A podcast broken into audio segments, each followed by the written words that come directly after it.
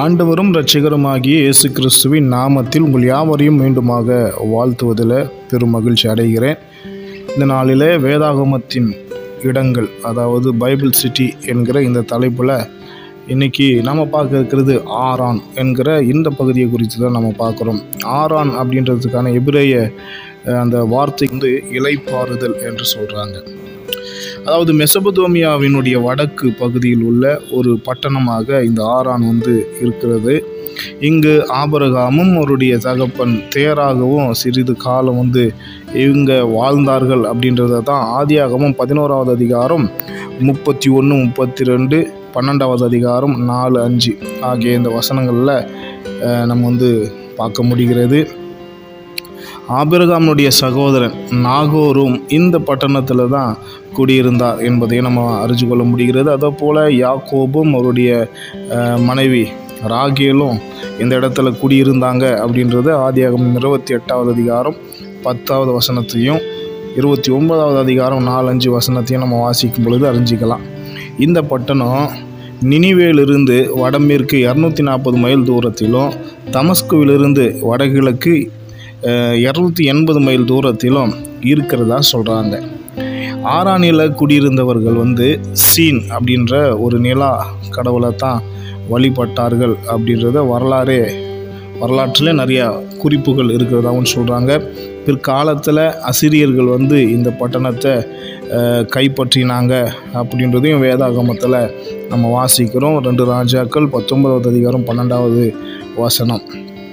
இந்த ஆரானுடைய இன்னொரு பேர் வந்து பார்த்திங்கன்னா அஹ், செரான் அப்படின்றத வந்து சொல்கிறாங்க அப்போஸ்தலர் ஏழு இருபத்தி நாலில் என்னுடைய மறுபெயர் வந்து எழுதப்பட்டு இருக்கிறது இங்கே இந்த ஆரான் ஏற்கனவே நம்ம பார்த்தபடி மெசபுதோமியா இந்த இதனுடைய வடகிழக்கில் இருக்கிறதான ஒரு பட்டணம் அப்படின்னு நம்ம ஏற்கனவே பார்த்தோம்ல.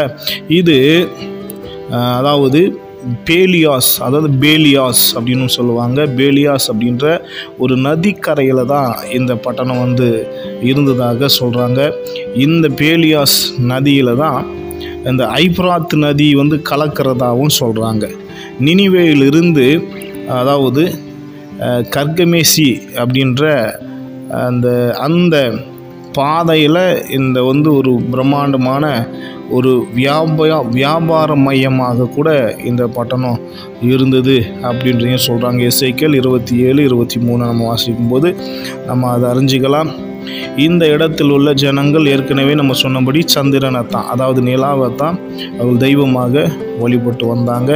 இன்னும் கூ கூடுதலாக நம்ம பார்க்கணும்னு சொன்னால் ஈசாக்கு யாக்கோபு இவங்க வந்து எந்த இடத்துல பெண் எடுத்தாங்க தங்களுக்கு மனைவியாக அப்படின்னு சொன்னால் இந்த ஆறானில் இருந்து தான் அப்படின்றத தான் நம்ம ஏற்க ஆதியாகவும் இருபத்தி நாலு அந்த இருபத்தி நாலாவது அதிகாரம் இருபத்தி அஞ்சாவது சோதரம் இருபத்தி நாலாவது அதிகாரத்தை நம்ம வாசிக்கும் பொழுதும் முப்பத்தி அஞ்சாவது அதிகாரத்தை வாசிக்கும் போது நம்ம தெரிஞ்சுக்கலாம். ரெண்டு ரெண்டு ராஜாக்களில் கூட பார்த்திங்கன்னா பார்த்தீங்கன்னா பத்தொன்பதாவது அதிகாரம் பன்னெண்டாவது வசனம் ஏசாயா முப்பத்தி ஏழு பன்னெண்டு அப்போ சில ஏழு இருபத்தி நாலு இதெல்லாம் கூட கூடுதலாக நீங்கள் வாசித்து பாருங்கள் சரி இந்த ஆரானில் வாழ்ந்த ஜனங்களை பற்றி கொஞ்சம் கூட நம்ம பார்த்துடலாம். ஆரானில் உள்ள இந்த ஜனங்கள் எல்லாம் பார்த்திங்கன்னா விக்கிரக ஆராதனையில் ஈடுபட்டு இருந்ததாக சொல்லப்படுகிறது.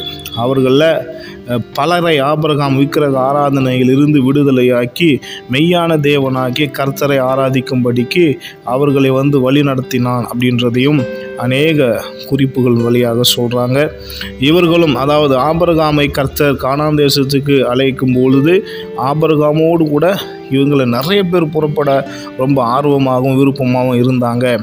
ஸோ அப்படின்னும் சொல்கிறாங்க தேவன் வாக்குதண்டம் பண்ண ப பண்ணினதான் அந்த ஆசீர்வாதமான அந்த பங்கை பெறுவதற்கு நிறைய பேருக்கு விருப்பங்கள் வந்து இருந்தது அப்படின்னு சொல்கிறாங்க இவர்களில் பலர் வந்து அடிமைகளாகவும் அதே போல் ஆபரகாமோடு அந்த காணான் தேசத்திற்கு புறப்பட்டு போனவர்கள் போனவர்களில் வந்து க கை படிந்தவர்களும் ஆகிய அது அப்படின்னு சொன்னால் அவருடைய பேச்சுக்கு அப்படியே கீழ்ப்படுகிற ஒரு கூட்டமாகவும் கிட்டத்தட்ட முந்நூற்றி பதினெட்டு ஆட்களும் அவனோடு கூட வந்ததாக சொல்கிறாங்க இது தவிர லோத்தினுடைய மனுஷரும் ஆபிரகாமோடு காணான் தேசத்துக்கு சே வந்து சேர்ந்தாங்க அப்படின்றத ஆதியாகமும் பதினாலாவது அதிகாரம் பதினாலாவது வசனத்தில் நம்ம சொல்ல வாசிக்கிறோம். ஆனால் வேத பண்டிதர்கள் என்ன செய்கிறாங்க சொல்கிறாங்கன்னா ஆபிரகாமோடு ஆயிரக்கணக்கான பேர் அவனாலே ரட்சிப்புக்குள் நடத்தப்பட்ட கர்த்தருடைய பாதையில் நடத்தப்பட்ட அநேகர் இந்த ஆரான் அந்த ஆரானை விட்டு ஆபிரகாமோடு கூட கானானுக்கு பயணப்பட்டு வந்தான்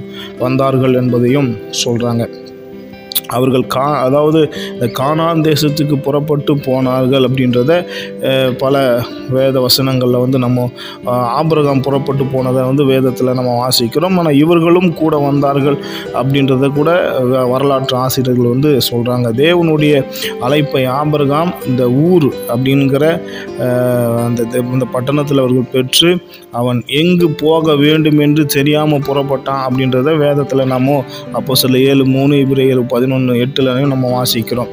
அப்படி இந்த ஆறானையிலிருந்து அநேகர் காணானுக்கு போனார்கள் என்கிறது தான் நம்ம வந்து நம்ம பார்க்குறோம். அந்த காணானை குறித்து ஒரு சில குறிப்பு மட்டும் உங்களுக்கு நான் சொல்லிடுறேன். காணான் பற்றி நம்ம தனியாக ஒரு வீடியோ பண்ண போகிறோம் காணானை குறித்து அதாவது ஆப ஆறான்லேருந்து காணானுக்கு போனாங்கன்றதுனால அந்த காணான் அந்த வார்த்தை வந்ததுனால ஒரு சில குறிப்புகள் மட்டும் உங்களுக்காக.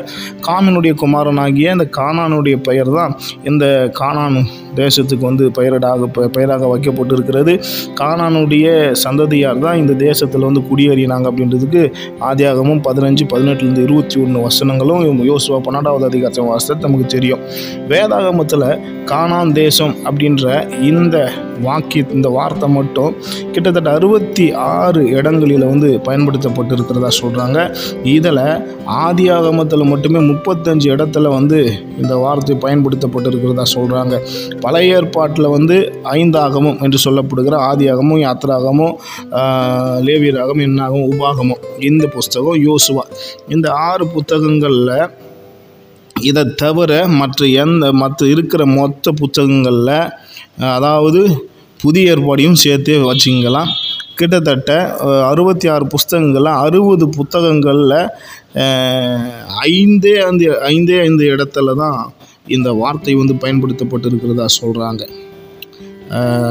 மற்றபடி இந்த அறுபத்தி ஆறு அறுபத்தி ஆறு தடவை பயன்படுத்தப்பட்டிருக்கிறது எல்லாமே இந்த ஆதி ஆகமத்திலிருந்து யோசுவாவில் தான் அதிகப்படியாக பயன்படுத்தப்பட்டிருக்கிறது.